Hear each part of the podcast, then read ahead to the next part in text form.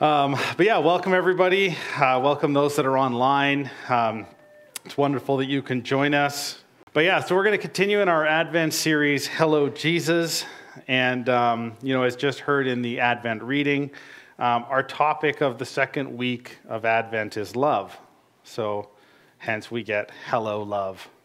Or as the British would say it, Hello Love. I, I, literally built my entire sermon around that. Like that was the first thing that came to me, and then and then there was some theological stuff after that. But John talked last week about hope and its opposition, fear. And with the topic of love, we're also going to talk about its opposition, which is hostility. So, John spoke about that hope that we have in Jesus, that hope that combats fear, and how fear is a sprint and hope is a marathon. Well, today we're going to talk about the easy way and the hard way. And I'm sure you can guess which one we get. But love is our primary weapon to combat hostility. Love is the long, hard, narrow path, and hostility is the shortcut. We all know famous verses, Matthew 5 39, about turning the other cheek. And then there's twice in Luke chapter 6 that we're told to love our enemies. But these verses are much easier to quote than to live. And so, you know, what, what practical advice can we learn on how to show love, to use love, and to see love the way that Jesus showed us, and to experience it the way that he taught us? But let's just open in prayer. Lord, we just thank you for this time. We thank you that you are love. Lord, and we just declare that with our hearts. And Lord, we just ask that you show us how to experience your love, Lord, that you take the, the, the human examples of love that we have, Lord, but you show them, you show us the perfect love, your perfect love. And so, Lord, we just ask that, yeah, as we go through the word this morning, your, your words would speak through me, Lord, that you would just speak deep words into our heart. And, um, we just pray this in your name. Amen. Amen. All right. Our guiding verse today is in Philippians 2 1 through 11. Now, Philippians is a book about love and hope. But the passage that we're focusing on today happens in a section that, you know, sometimes it'll be in your Bible, but often it's more in commentary, and it's called Practical Advice for Sanctification. Now, sanctification is what we're all striving towards. We all want to be more like Jesus. We all want more of his characteristics. And we all want to show love the way that he did. I mean, think about it. Like, we watch Christmas movies and stories that are about the spirit of Christmas. And what is the spirit of Christmas? Well, according to Google, it's giving, thankfulness, togetherness, it's a selfless time to take stock of what's important and become better versions of ourselves. Funny enough, that sounds exactly like Christ's encouragement to us and also the process of sanctification. But of course, as Christians, we have the need of Christ or Christ miss all year long. One of the key words that people use to describe Jesus is love. And when I'm reading the Gospels, I always picture Jesus being all serene, holy, and love just emanating off him. Basically, he's a Renaissance painting with the glow and everything. But he's like a giant love space heater. You, you just you can't get close to him without feeling the love that comes off him in constant waves. And I think that this happened in reality, that, that, that this happened to the crowds around him. And my proof for this is that when you read all the Gospels, you read of thousands of people following, listening, and yet there's no mentions of scuffles, there's no stealing. The Romans don't have to come and break up crowds. Now, it's possible that the gospel writers avoided talking about that because it would make Jesus look bad. But I don't think so. I think it's not written because it didn't happen. I think the crowds were soaking up the words of Jesus, and yes, his calming space heater presence. But think if we all walked around with that kind of love. Think about the effect it would have on those around us. Every one of us seeks to be loved and to love in return. This is not a human condition, but God's creation in us. That we are created to be empty vessels of love and to worship our Creator. But we are not created with love in us. We are empty vessels, only first filled with love by our Heavenly Father, and then we are filled by those that come into our lives around us. And this initial empty state is very interesting to ponder because this is the same state that Paul uses to describe how Jesus came to earth. So this is Philippians 2:11 if you missed that in the whole big gap in between there. Therefore, if there is any encouragement in Christ, if any consolation of love, if any fellowship of the Spirit, if any affection and compassion, make my joy complete by being of the same mind, maintaining the same love, united in spirit, intent on only one purpose. Do nothing from selfishness or empty conceit but with humility, consider one another as more important than yourselves.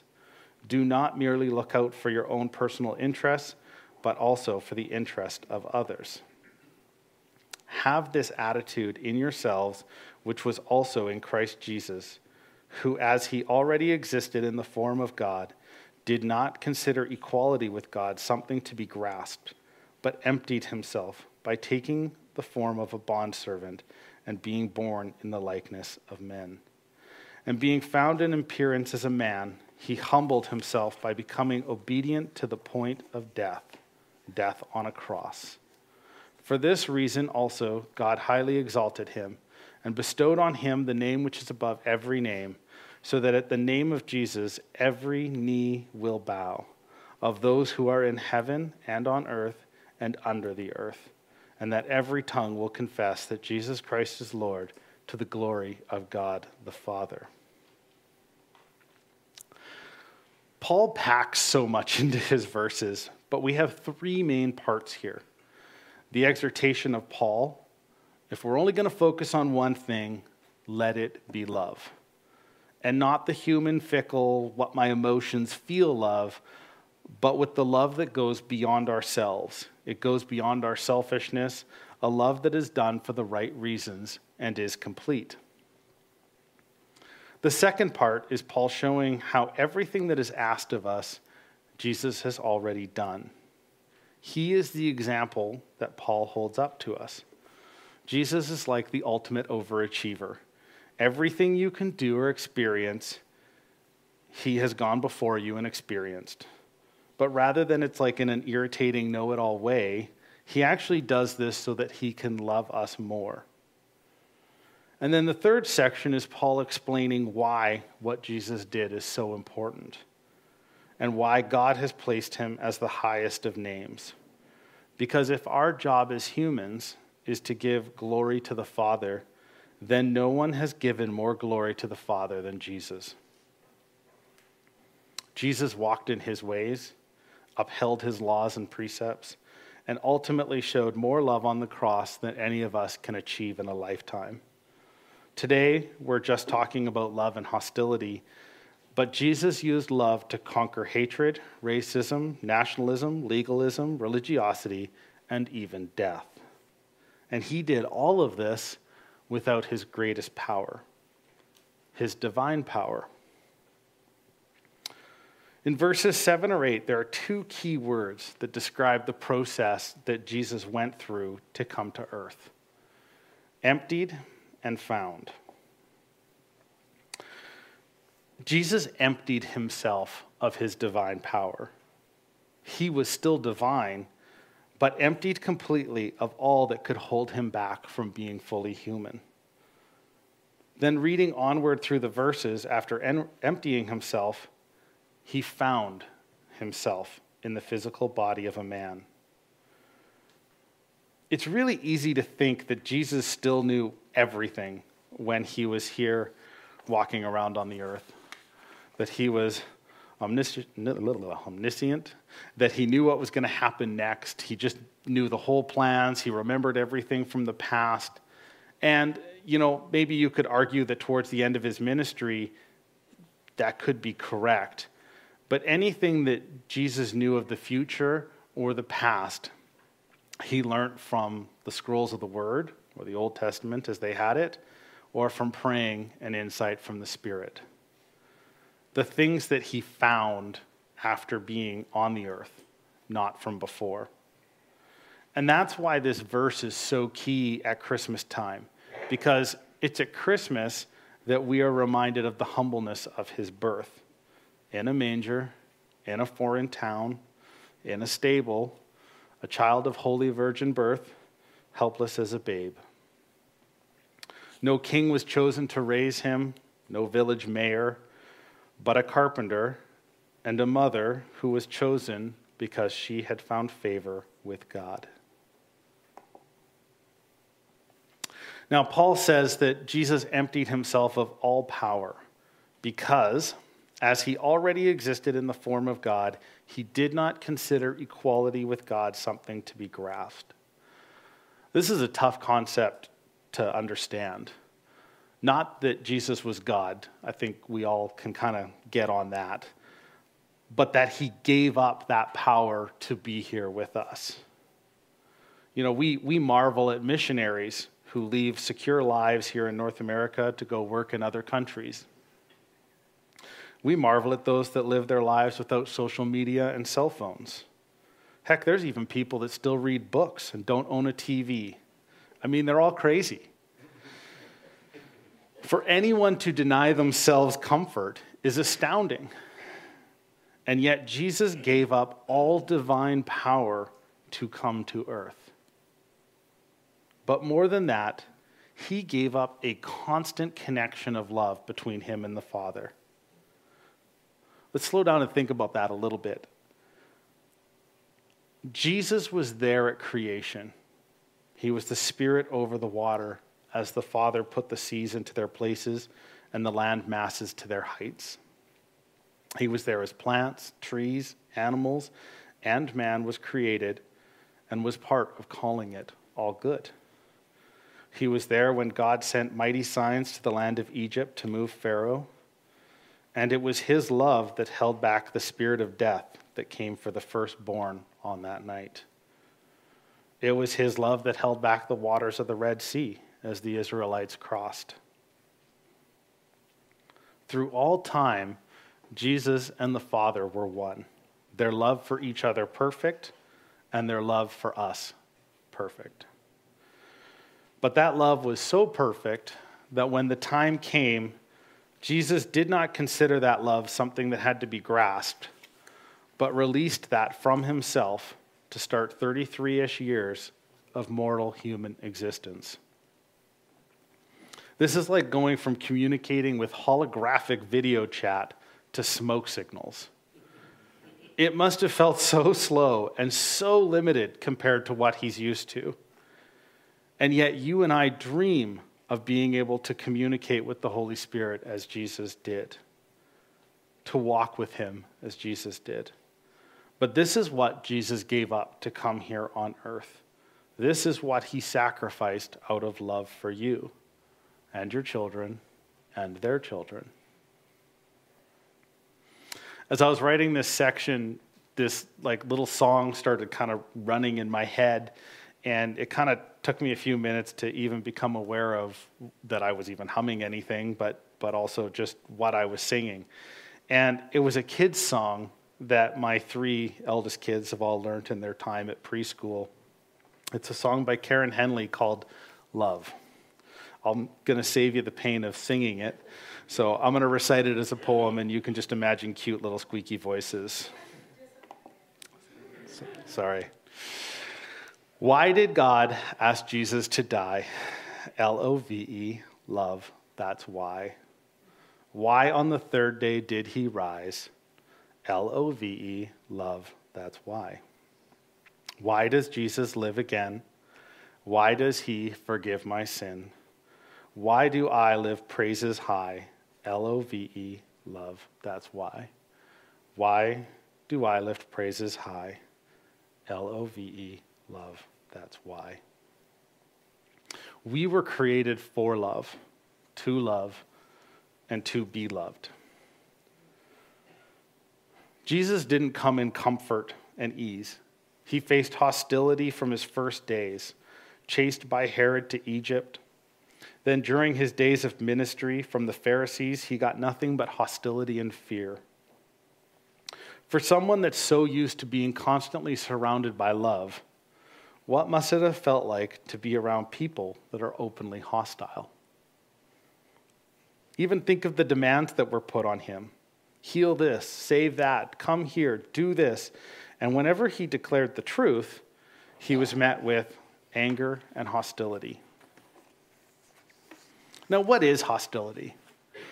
Hostility is being ready for a fight all the time. Hostile people are often stubborn, impatient, hot headed, or have an attitude. Or, as most wives would say, their husbands. They are frequently in fights, or may say they feel like hitting something or someone. Hostility isolates you from other people. Anger and constant hostility keep your blood pressure high and increase your chances of other health problems such as depression, heart attack, or stroke. Teens who say they often feel angry and hostile are also more often feel anxious, stressed, sad, and fatigued. They have, they have more problems with alcohol and drugs, smoking, and eating disorders than teens who do not have high levels of anger. Hostility is the enemy's way of distracting us from love. It's not enough to get us to ignore love or to be neutral to love. We must be turned to something else. We must be distracted from what can help us. But our bodies, these broken, flawed, sinful creations, still know that it was not hostility that we were created for we think of hostility and we all kind of mentally jump to hate or anger, that pulsating, awful emotion that rages sometimes in our hearts. But hostility is a lot more subtle than that. Are you ready to fight or argue all the time? Are you stubborn beyond reason? Have you ever had a great day? Things just went really well you're out walking, the sun's shining, bunnies are running around at your feet, butterflies flying around your head. Everything is just perfect. And then one comment, one remark, one jerk in a blue SUV that desperately needs God in his life cuts you off. No personal experience there. It's over. Your patience is gone, your anger is simmering, and the next person that talks to us is going to get a vast overreaction. That's hostility. We all have this element of hostility inside of us. It is part of our sinful existence. But I want you to think what fires you up? What gets your goat? What grinds your gears? What irrationally piques your temper?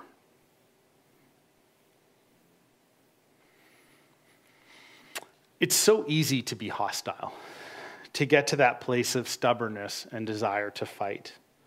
That's why it's the easy way. Maybe in your justification, you know that you don't really hate it, it just frustrates you. But if you're getting that instant frustration, if you are quickly ready to argue or fight over that topic, then we need to acknowledge that we are offside. Do an introspective deep dive and ask, how do I love on this? I'm not saying you must agree with it, but how do you love on it? What do I need to love on right now to break this cycle of hostility? What is the Lord wanting you to let go of in your hostility, your frustration, your stubbornness? What do you need to replace with love, patience, understanding, and peace? I want to add here that a healthy environment isn't marked by the absence of conflict, but by conflict that's handled with prayer, love, and wisdom.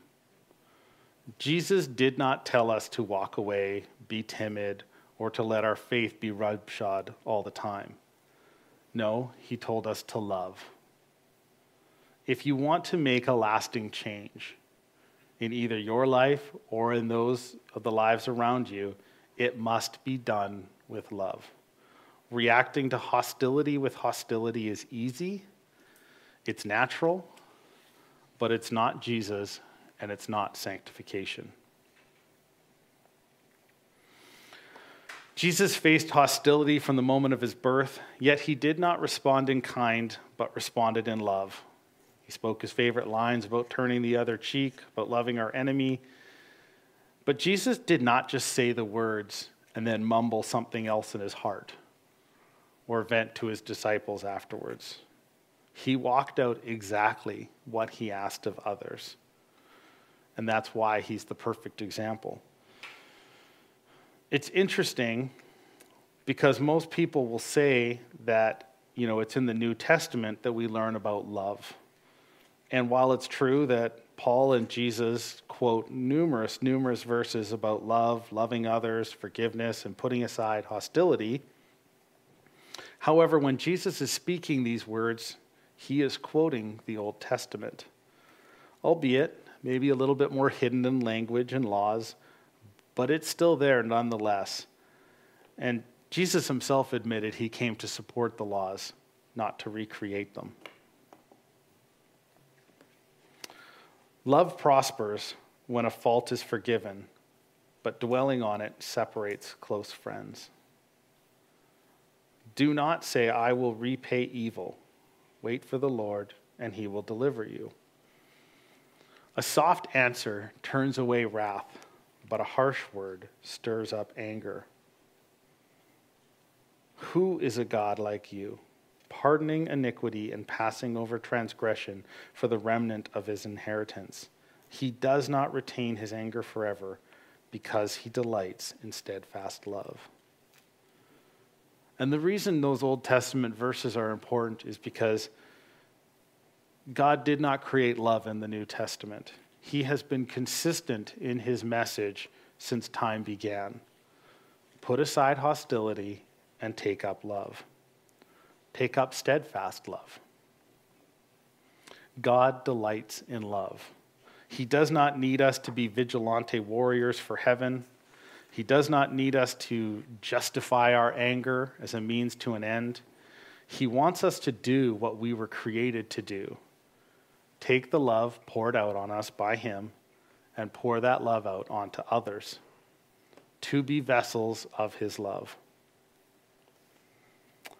I know that we all struggle to love others, to love our enemies, but let's admit that freely and often, and then ask us, ask Him to fill us with His love again so that we can retry. God is patient. He will let us retry. He knows this is the hard way. Jesus walked it out. And I have no doubt that it would have been much easier for Jesus not to come, to stay with the Father, but his love would not let him. In the beginning, God gave the earth to mankind, and suffice to say, it didn't go so well. Within a few generations, pretty long ones, but the Lord had to judge the earth and flood it. We were then given another chance because he loves us so fiercely. Mankind did maybe a bit better, but we made it to the time of Jesus. And then Jesus came, and in addition to the earth, he gave us the kingdom. Not because we'd done anything to earn it, or even to show that we were worthy of that honor, but again, because of his love for us. God letting us help build the kingdom is like asking toddlers to build a house. You're basically going to have to design it, do all the prep work, gather all the tools, most likely heavily assist in all the work. To put it bluntly, the toddlers are going to be a detriment. They're going to be distracted, they're going to fight over the tools, they're going to want snacks, And heaven forbid you ever ask one to clean up their own mess. Full blown temper tantrum. Yet Jesus gave us this authority, this responsibility, and this role. Why? Because God's kingdom is built with love. And is there anything that shows love like a toddler? They love unconditionally because we love on them. They hug us because we're constantly hugging them. They toddle to us at the door when we come home because for everything that they don't know, they do know real love. They know what's filling them with love. They know their family. This is God's plan to give us important work, to help build the kingdom with the Spirit, to let us glorify the Father in our actions. We sometimes mistakenly think it's our ministries that help build the kingdom. It's not, it's our sanctification. To say that in a different way, what, what builds God's kingdom is not you working in your ministry it's your life becoming more like Christ. That ministry work will be part of the process of you becoming like Christ. It might be part of your discipleship, but the key to the kingdom is becoming like Jesus. Everything else falls into place when we're doing that. And when we mimic Jesus, a little bit more of the kingdom of God is built on earth. A little bit more of the heavens opens up above us because it is Jesus that God raised above every other name, before whom every church will, or every knee will bow. Church, it is the mission of this body to go after Jesus. Are you in? We're seeking sanctification and nothing else. We are seeking to obey the word in all glory because that is what Jesus did. We are seeking to love our fellow man because that is what Jesus did. We're going to pray for their healing, their salvation, their finances, their love lives, because that is what Jesus did. Jesus may not have considered his divinity a thing to be grasped. But for us, Jesus is very worthy of being grasped. So grab him and hold him and never let him go. Keep your eyes upon him, and your capacity to love will do nothing but grow. Things that used to raise you instantly to the boiling point will leave you unfazed. Your desire to win every argument will fade. Your capacity for hostility will decline because it will be replaced by ability to love. What if we were to empty ourselves of all pride, all ego, all self, and make ourselves anew again? Sounds kind of like being born again. And as it says in Galatians, we must die to self so that we become more like Christ.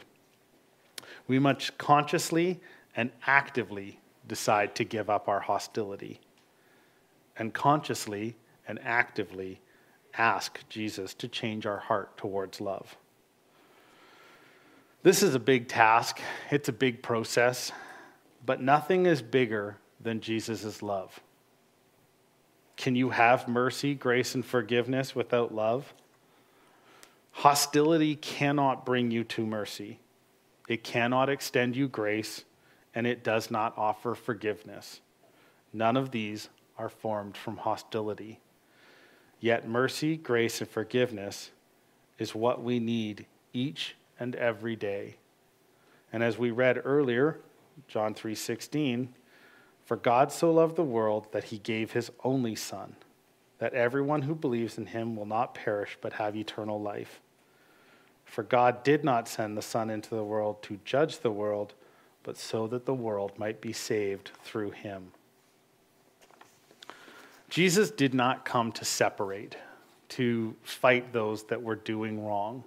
He did not come with hostile intentions to judge those in sin. He came to love. He came out of love. And our world so desperately needs that love. Our community so desperately needs that love. Because whatever we can offer this world from ourselves will fade. However, He will never fade, but only see His glory rise. For at the name of Jesus, every knee will bow of those who are in heaven and on earth and under the earth, and that every tongue will confess that Jesus Christ is Lord to the glory of God the Father. We need to fulfill our role to take the love given to us and then pour it out without hesitation on those around us, on those far away from us. We need to empty ourselves of hostility so that we can make room for love. We need love. We need to remember a baby born emptied of divine power in complete humbleness in a stable because before we loved him, he loved us so much that he gave up his life for us. Let's pray.